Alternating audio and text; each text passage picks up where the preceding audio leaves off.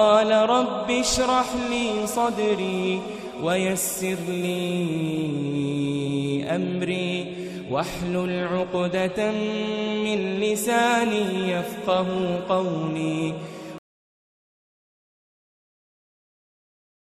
Assalamualaikum. Waalaikumsalam. Setelah kita di episode pertama itu ngomongin soal ilmu, sekarang kita akan ngomongin soal gimana hakikat belajar atau hakikat meraih ilmu itu. Ya. Gitu. Kita mulai dari mana ya, Li? Kenapa sih kita harus belajar? Kenapa tuh, Li? Kalau menurutku sebagai usaha sih, usaha dari diri kita sendiri. Sebagai hambanya Allah yang dikasih kayak pendengaran, penglihatan, ya itu sebagai usaha kita itu salah satunya belajar. Dan usaha itu yang membuat kita tanpa sadar nanti akhirnya bersyukur kepada Allah tentang uh, ini loh manfaat penglihatan tuh ternyata untuk mengamati apa-apa yang di sekitar kita. Dan itu akhirnya kita membuat kita akhirnya belajar. Itu kenapa belajar itu urgent untuk dilakukan. Jadi sebagai salah satu bentuk syukur kita sih kepada Allah. Kalau anggap gitu. Kalau kamu Ren? Kalau aku aku nyoba buat apa ya sebenarnya kan ketika kita tuh mau menilai sesuatu ada baiknya kita mundur ke definisi sebelum kita ngomongin belajar itu urgent atau enggak aku sih ngerasanya kita tuh harus tahu hakikatnya itu apa dulu gitu. Kayak seberapa penting ilmu itu sama hakikat tentang kemanusiaannya kita gitu. Makanya terus pas aku mikir tentang belajar aku tuh langsung mundur jauh banget bahkan ke penciptaan pertama kita. Jadi kalau misalnya kita lihat di Al-Quran dan semua orang kayaknya udah tahu deh. Saya tuh Iya. itu pas pas kita SMA nggak sih? Aku pas Iya. SMA tuh pertama kali diperkenalkan sama ayat iya Ini. Al-Mu'minun eh Al- Al-Baqarah ayat Al-Baqarah ayat 30 30 ya itu pertama kali. Mm-mm, pas SMA jadi di Al-Baqarah ayat 30 itu ketika Allah pertama kali bilang aku hendak menjadikan khalifah di bumi gitu. Terus kan kita tahu malaikat tuh protes gitu kan. Kenapa ngejadiin manusia yang merusak dan menumpahkan darah. Sedangkan kami bertasbih memujimu dan menyucikan namamu gitu. Dan di situ ketika malaikat protes Allah tuh belum bilang apa-apa. Allah tuh cuma bilang sungguh aku mengetahui apa yang tidak kamu ketahui. Tapi terus di ayat-ayat selanjutnya kita tahu bahwa eh, Allah itu mengajari na- mengajari Nabi Adam nama-nama benda. Dan terus ketika malaikat cuma ngelihat manusia sebagai makhluk yang akan merusak dan menumpahkan darah, Allah tuh mengutamakan manusia dengan kemampuannya untuk belajar, dengan kemampuannya untuk meng- mengikat ilmu, kurang lebih bahasanya kita bisa ibaratkan seperti itu. Karena terus Allah tuh bilang sebutkan kepadaku nama semua benda ini jika kamu yang benar gitu. Jadi kayak nantangin malaikat. Coba kamu tahu nggak ini yang yang udah Adam ketahui gitu. Kamu tahu nggak gitu. Kan akhirnya di situ malaikat tuh mengakui ketidaktahuan mereka dan mengakui keutamaan Adam. Dan di situ aku ngerasa momen di mana Allah itu mengatakan keunggulan, mengatakan keutamaan Nabi Adam, dan meng- meng- mengatakan yang layak menjadi khalifah adalah yang seperti Adam, bukan yang seperti malaikat, itu tuh, aku rasa itu tuh harusnya jadi momen kita menyadari bahwa menjadi manusia sama dengan menjadi khalifah, sama dengan menjadi berilmu, gitu kurang lebih. Khalifah itu cuma Allah titipkan ke pundak manusia, dan kenapa kenapa Allah titipkan itu ke pundak manusia? Karena cuma manusia makhluk yang bisa berilmu gitu. Gitu sih aku ngerasanya. Jadi belajar itu udah jadi bagian diri kita gitu loh. Kayak bernafas gitu loh. Maksudnya kita tuh bernafas itu kita kan nggak bisa hidup tanpa itu gitu. Jadi kalau dibilang urgent atau enggak sebenarnya bukan bukan masalah urgensi, bukan masalah mendesak atau tidak mendesak, tetapi masalah kebutuhan. Aku ngerasanya gitu. Kalau ngelihat pas Allah menciptakan manusia ini dan bagaimana dia hubungan dia dengan ilmu kayak gitu, gitu sih. Terus Gimana jadi ada tanggapan dulu nggak? Kalau kamu al-muminun kalau itu aku sih waktu itu Al-Baqarah iya al-baqarah ya Allah. al-baqarah. Ya kalau waktu itu aku kenapa anggap itu sebagai bentuk syukur yaitu yang tadi eh, inspirasinya dari surat Al-Mulk ayat 23 sih.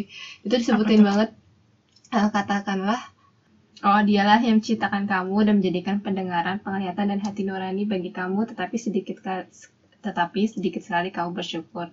Dan di situ sih itu ngerasa aku langsung ngerasa, oh, telinga aku diciptakan untuk apa ya? Terus eh, sejatinya penciptaan kita itu harusnya kita udah mikir loh tentang apa penciptaan kita. Kan banyak orang yang udah nggak dapet kerjaan, gak lulus itu udah desperate, padahal dari situ sebenarnya itu ada waktunya dia, oh ternyata dia belajar hal lain loh ketika dia gagal itu. Gitu sih. Itu ini nggak sih? Jadi tuh Apa? sebenarnya setiap kondisi Mm-mm. kita tuh bisa belajar Iya, di nah setiap itu. kondisi kurang lebih. Itu bikin aku inget sama ada satu teori di sosiologi namanya teori interaksionisme simbolik. Mereka tuh ngegabungin psikologi behavioristik sama filsafat Nah, itu pragmatisme.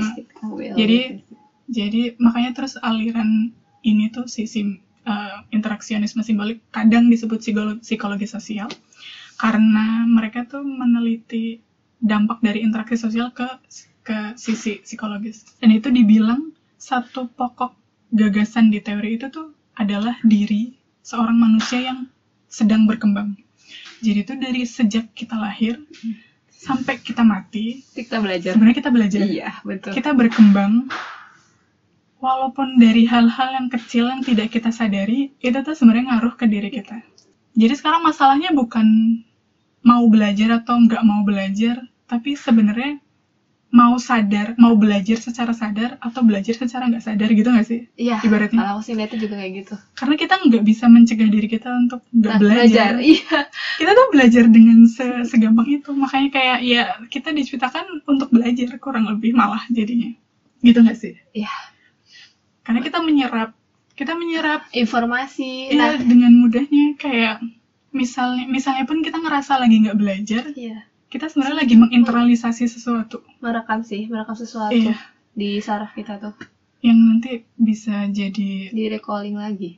dan ini bisa mempengaruhi perilaku kita dan itu jadi kebiasaan di kita Iya, nah kayak pengalaman pun itu tuh juga termasuk kita belajar loh.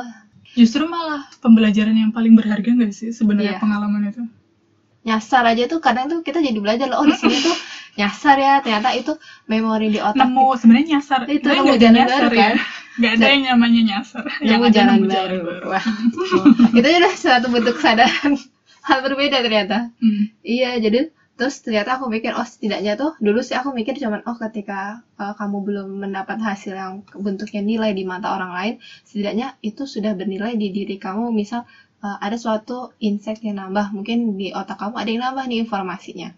Itu saat itu aku belum tahu dengan ternyata setiap kita menambah informasi di saraf kita di saraf kita itu neuronnya dia akan bercabang lagi gitu. Jadi ternyata yang kita anggap misalnya saat ini kita belajar mungkin hasilnya belum maksimal atau nilai belum bagus sebenarnya itu di otak kita udah ngerekam jadi sebenarnya udah ada yang bertambah loh gitu pokoknya ada ada perubahan dari Iya. setiap hal yang kita pelajari walaupun perubahan itu belum tentu kita notice gitu iya betul dan apa ibaratnya kayak di setiap tahapan walaupun kecil selalu Iya. ada yang bisa disyukuri dari proses kita belajar iya iya ini sih Li, tapi Apa? ini nggak nggak bermaksud untuk membatasi alasan penciptaan manusia iya karena terus di surat Sot Iya. ayat 72 sampai 75 Allah itu bilang Heeh. ketika Allah bilang tentang penciptaan manusia itu tuh Allah nggak bilang soal ilmu iya Allah itu cuma bilang apabila telah aku sempurnakan kejadiannya dan aku tiupkan ruh ciptaanku kepadanya maka tunduklah kamu dengan bersujud kepadanya gitu. Heeh. terus di ayat selanjutnya tuh telah aku ciptakan dengan kedua tanganku atau beberapa mufasir bilang dengan kekuasaanku. Dan di situ Allah meminta malaikat untuk bersujud tanpa menyebut ilmu gitu.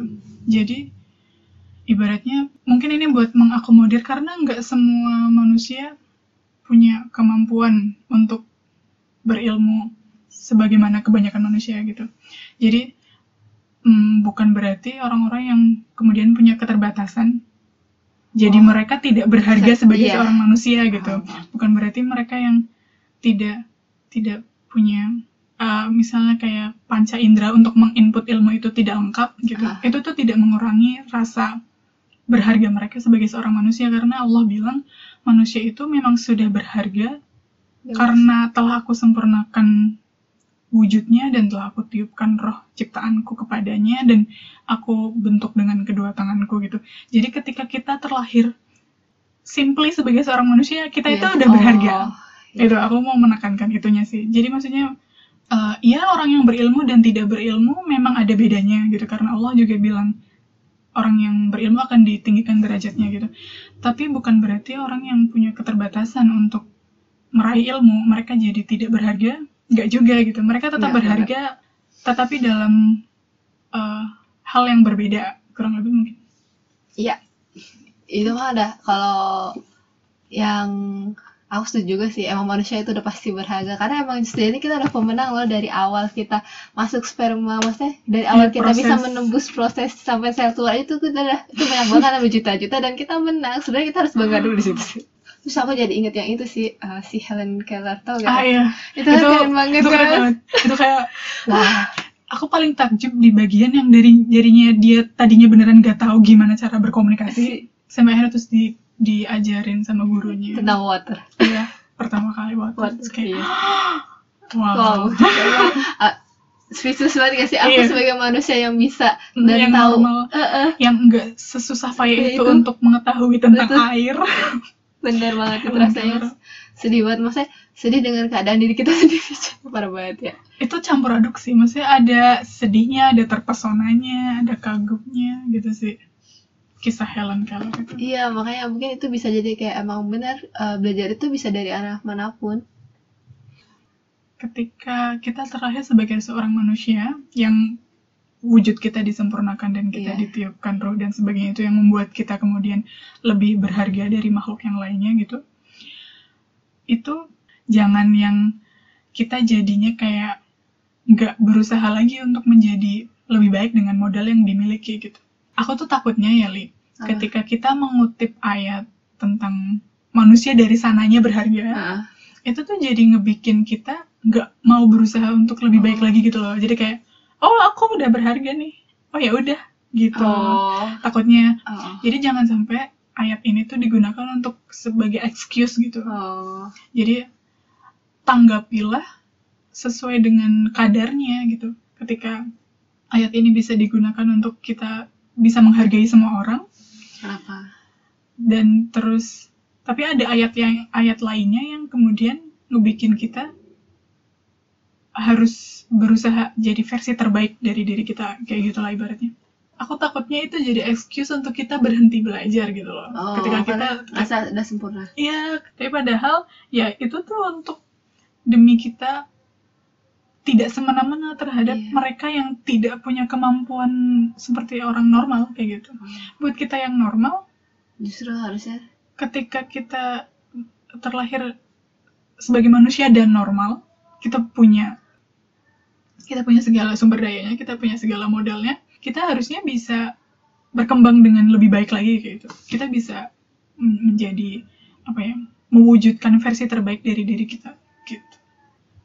bisa bisa Nah, itu tuh. Jadi kalau misalnya kita ngelihat kisah penciptaan Adam tadi, kita tuh bisa menyimpulkan bahwa sebetulnya kita itu sangat dekat dengan ilmu gitu. Bahkan mungkin penciptaan kita itu juga apa ya, kayak tujuan utamanya adalah demi ilmu itu sendiri gitu nggak sih ibaratnya. Tapi kok sekarang manusia itu jauh dari ilmu kayak proses belajar itu kenapa jadi sesuatu hal yang tidak menyenangkan gitu? Atau cuma identik dengan hal-hal tertentu kayak misalnya belajar itu ya kalau mau ujian belajar itu ya di sekolah doang gitu. Itu menurut Lili kenapa kita bisa sampai di tahap ini? Hubungan kita dengan ilmu kenapa bisa ada di Memisah gitu ya. situasi seperti sekarang ini gitu? Oh, eh, kalau poin dariku, karena manusia itu selain dibekali akal tuh ada nafsu sih. Itu salah satu yang berpengaruh, yang membatasi kita dengan ilmu saat ini. kalau aku menganggapnya karena banyak yang menganggap cara mencari ilmu itu susah kalau kamu emang jawabannya apa kalau misalnya kenapa kita jauh dari ilmu sekolah sistem iya. Sekolah.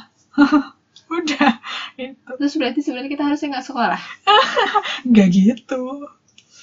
Jadi harusnya kita mem- membenahi sekolah. Karena nggak semua nggak semua hal di sekolah tuh buruk. Cuma emang terus kita jadinya itu tidak tidak memperlakukan ilmu sebagaimana ilmu itu seharusnya diperlakukan gitu loh oh di gara-gara itu. sekolah. Hmm, gara-gara sekolah tuh membuat kita memandang ilmu segitunya. Eh memandang nilai salah. Kita ngeliat nilai segitunya ya sih?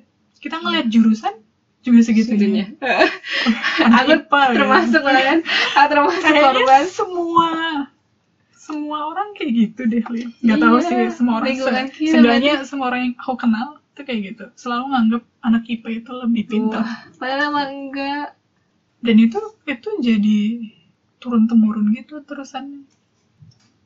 Misalnya nih kayak dulu pas kita sekolah kan kita, misalnya tabel periodik kita ngafalin kan, hidrogen helium. Oh, itu kamu nomor atom? Iya sih kan tabel periodik urutan sesuai kalau biasanya aku sifatnya sih. Oh be- beda Iya. Gimana Sifat, jadi misal uh, sifat golongan 1A itu logam alkali, terus logam alkali tanah, terus dan lagi oh ya Iya. emang bedanya apa sih kalau kita ngafalin berdasarkan nomor atom sama berdasarkan sifat Beda kegunaan. lebih lebih berguna kalau kita ngafalin berdasarkan sifatnya ya? Iya. Karena nanti kalau ketika sifat kita akhirnya uh, karena semua materi itu bereaksi, termasuk kita. Ah, Dan ketika kita mereaksikan sesuatu itu harus tahu sifatnya seperti apa. oh jadi itu sebenarnya wujud Iya, yang paling penting dari sebuah wujud adalah sifatnya iya. Dan sifat mereka tuh semua beda. Dan sadar nggak sih? Jadi aku sampai sekarang, bahkan aku sehari sekarang mikir, wah ketika aku makan minum air, oh berarti yang masuk ke aku semuanya dua. gitu sih jadi kayak oh terus akhirnya pikir oh ya sifat H2O kayak gini. Oh, bisa jadi lah mungkin aku sifatnya kayak gini juga. Gitu. Iya iya iya sih. Apa yang kita makan jadi diri Iya, kita gitu ya. materi. Terus eh, nanti deh ada yang kena. Aku baru nggak sih Ren? Karena segala sesuatunya bereaksi. Mau iya kecil ikatan. bahkan sekecil atom pun akan bereaksi. Iya akan jadi. berpengaruh. Iya diri kita pun. Kok somehow menakutkan ya? Iya. dan kamu tau gak sih Ren? Dan sangat menakutkan kalau Iya, menakutkan. wajar kalau kita takut. Bahkan aku tuh pas belajar semakin tingkat dasar tingkat atas Hmm. itu bahkan atom yang paling kecil yang paling membahayakan. Hidrogen itu paling membahayakan. Karena? Dia itu salah satu eh, kalau aku nggak salah coba deh cek lagi. Jadi tuh seingatku tuh kayak eh, nuklir itu tuh dari atom hidrogen. Oh. Dan kamu reaksi nuklir Iya, itu. iya. Hmm. Dari atom-atom yang kecil yang emang dia lebih reaktif. Apa ya? Tapi takjubnya adalah Hmm. takjubnya lagi hidrogen karbon. Hmm. itu kan emang yang paling banyak di alam. Hmm. Eh, dan dia itu bisa membuat selain dia emang mengerikan tapi dia manfaatnya juga banyak. Banyak banget. Bahkan banyak eh, hal yang nggak kita ketahui di kimia itu kita harus tahu dari hidrogen dulu. Kenapa? Jadi kayak eh, sulitnya ini menurut itu pelajaran paling sulit penentuan struktur molekul Oh, struktur molekul tuh yang kayak itu nggak sih? C punya empat tangan, Iya, kayak gitu. Ya, itu aku ingat. Iya, Hmm. jadi eh, kita misalnya kamu mau mengidentifikasi suatu nih, kamu mau tahu nih bentuk ha- eh, molekul kertasnya ini apa sih misal Hmm. bentuk molekulnya apa dan itu bisa diketahui dari dia identifikasi bisa dari cuma dari atom hidrogen sama atom karbon Emang di kertas ada hidrogen ya? selulosa Oh. Tapi maksud maksudku tadi apa menakutkan itu juga jadi bikin berhati-hati sih Iya. sama Apa apa, yang yang, kita makan ya. iya bener maksud aku juga gitu Gitu. Menakutkannya, Iya. tapi terus ada eh, apa sih positifnya gitu dari Iya. dari kita ngerasa takut. Jadi berhati-hati. iya Iya sih. Kira-kira akan bereaksi seperti apa gitu ya? di dalam tubuh. Iya makanya banyak loh orang kimia itu nggak mau makan dosenku sih ya itu tuh nggak mau diskriminatif ya aku mau nyebut dosenku. Soalnya dosenku yang cerita. mau makan junk food. uh, bukan, Bukan, junk food. Apa? apa uh, teh. Oh teh. Teh yang kemasan. Teh all of ya. kemasan. Karena uh, kita kan belajar tentang kayak pemurnian kayak gitu-gitu ya Rene jadi Hmm. gimana murniin sesuatu hal. Jadi kayak masa sih harganya semurah itu dengan proses yang wah gitu? Uh, jadi banyak sih dosen itu banyak yang nggak mau makan uh, kayak oh hal-hal yang instan. food ya. Karena banyak uh, karena mereka tahu kali ya proses instan itu didapatkannya ya dengan hal-hal yang mungkin memasukkan hal yang dipaksakan gitu. Ada unsur kimiawi yang sebenarnya tidak Tidak. terlalu bersahabat. Iya. Aku tuh mau nanya sebenarnya kalau misalnya nih kita cuma ngafalin tabel periodik, Oh. apakah itu bisa disebut belajar gitu? kalau buat disebut belajar atau enggak ya tetap belajar jatuhnya belajar ya? kalau aku apa nih Iya sih. Kan kalau misalnya kita tadi jatuhnya itu jadi kayak ngerekam apa yang masuk ke kita itu belajar, tetapi ada hal lain yang bisa kita capai sebetulnya Iya. di yang, Proses. yang, yang melampaui sekedar menghafal gitu loh. Mm. Kayak tadi, ketika kamu begitu menguasai tabel periodik kan kamu nggak cuma ngafalin itu kan? iya.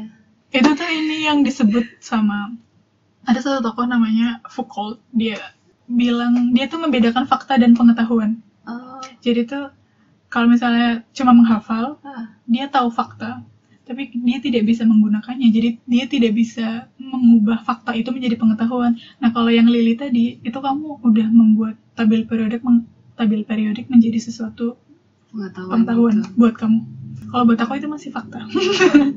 itu, jadi kayak kita bisa kok eh, menghafal itu juga belajar, tapi sebenarnya kita bisa lebih dari itu, lebih dari Oh, sekedar menghafal. prosesnya Mm-mm. Jadi bukan cuma sekedar kita ngumpulin fakta di kepala kita, tapi kita bisa menggunakan itu.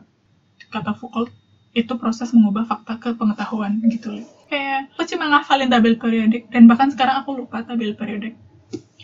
Kamu begitu menguasai tabel periodik gitu karena kamu sudah kamu bisa begitu fasih membicarakan tabel periodik gitu. Dan itu bukan hafalan.